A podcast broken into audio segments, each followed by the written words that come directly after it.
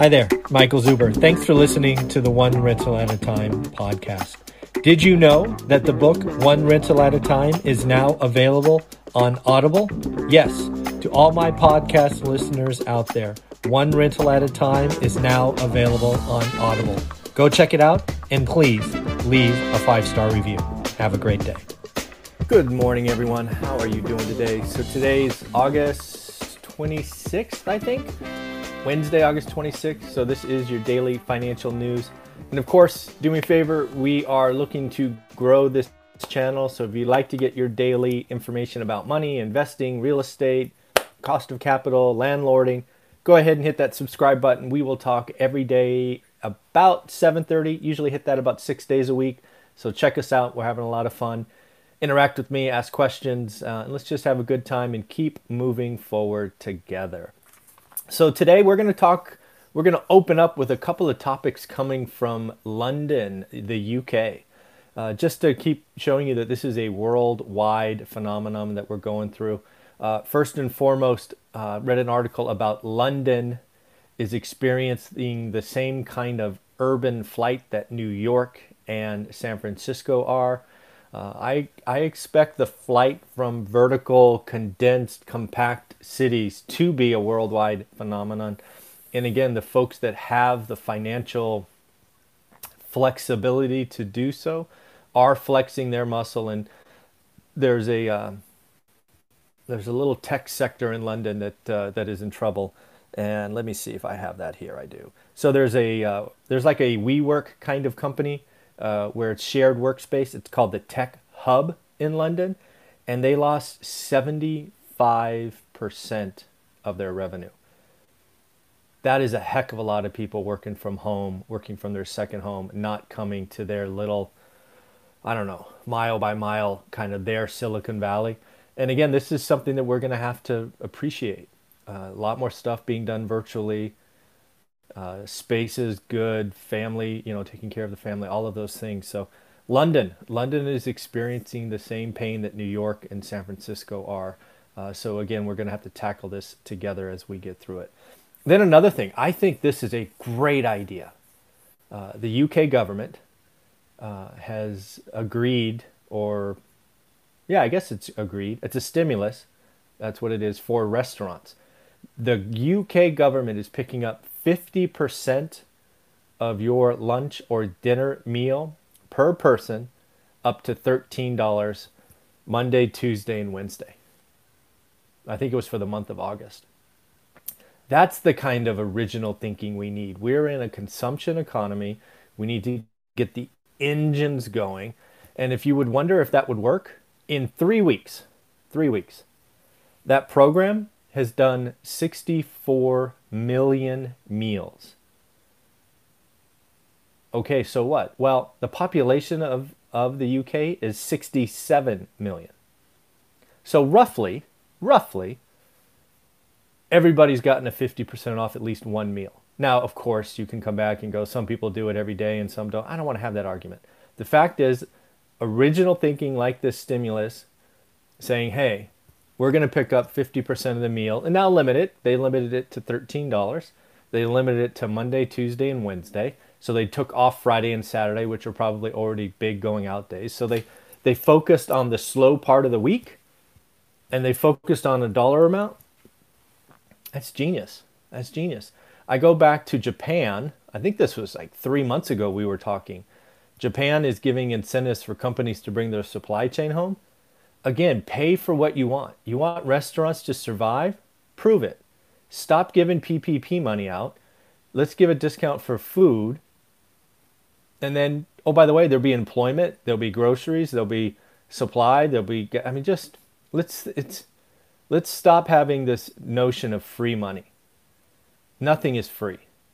But if you take that money and go, you know what, we're going to give every American citizen 50% off a meal every Tuesday through the end of the year, just as an example. You know how busy Tuesdays would be? Man, shoot, make it Monday, Tuesday, and Wednesday like the UK. That's the kind of thinking I would love to see because it gets people going out comfortable. Um, you know, you can still do drive through if you want. If you sit down, still not good for you, totally get it. But again, that when we're a consumption-based economy, tackle that. Stop giving PPP loans to create zombie companies that doesn't solve the problem. We need to keep the economy going, and restaurants are a big deal. Restaurants are about six to 10 weeks from being cold. Man, outdoor seating is not going to work. I saw I saw a talking head on CNBC. I did not catch his name, so I didn't write it down. But he was talking about another 20,000 restaurants going out by the time winter rolls around. Like the stock market, it'll be mom and pop that get hurt, and the big boys will survive because they have the balance sheet and they can raise capital in the equity markets. This is not this is not what we want long term. So let's be creative. So let's stop giving away free money. Let's let's you know just totally off the top of my head. Let's uh, let's you know if you if you hire new employees between now and November, uh, instead of giving all this free money out, why don't you? We'll, we'll give you a twenty percent bonus on this or that. Right? Let's reward what we want, uh, and let's get this thing going. So, anyways, uh, so Palantir uh, has filed to go uh, public IPO. Uh, they we've talked about them two or three times here recently. Most recently because they they gave the middle finger to the Silicon Valley and moved their headquarters to Denver, Colorado. Uh, their CEO is not a fan of the Silicon Valley and what goes on here. Uh, you know, and, and he lists a, you know, what he considers to be facts uh, about the Silicon Valley. But when I look at it from a real estate angle, here are some facts that I pulled up about Denver in the Bay Area. So Palantir is in Palo Alto, California. So these numbers are Palo Alto specific. The average home in Palo Alto list price today 2.75 million. How stupid is that? Denver average list price 460k. That would be less. Uh, list price in Denver over the uh, last month is up 6.6. Uh, list price in San Francisco down 5%. What else do I got for you? Um, yeah, basically, uh, basically people are looking for the next place to be that's more business friendly, tax friendly. You know, it's not stupid expensive, and Denver seems to be a good option. Uh, and again, this is just more proof uh, that the leadership and what has been going on in the Bay Area is about to change. It's going to be a rough five to ten years uh, in San Francisco for sure, and p- perhaps the greater uh, Bay Area. The last thing about Palantir is uh, they filed to go public and they lost. Get this, five hundred and eighty million dollars in the last twelve months. They lost half a billion dollars. That's a lot of money. Uh, next up, Toll Brothers. We talked about it yesterday, right? We reported new home sales, blockbuster numbers. I said Toll Brothers was reporting after hours. Let's see what happened. They are a luxury brand. Uh, so they were up, uh, sales were up 26%. Pretty good. Certainly more than expected.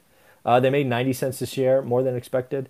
Uh, just by comparison, DR Horton, which is more of a first time kind of owner purchase, uh, they were up 38%. So you are seeing, as I would have expected, a little bit more of a move to first time uh, owners. So they were up 38%. So lots of stuff going on. Uh, Nordstrom's uh, reported some what I would call disastrous numbers. I mean, retail, whew, at least in-store retail, terrible.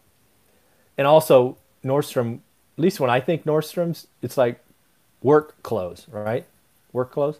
Well, you don't really need work clothes now. You can wear sweatpants on the bottoms and a shirt on top, right, for Zoom calls.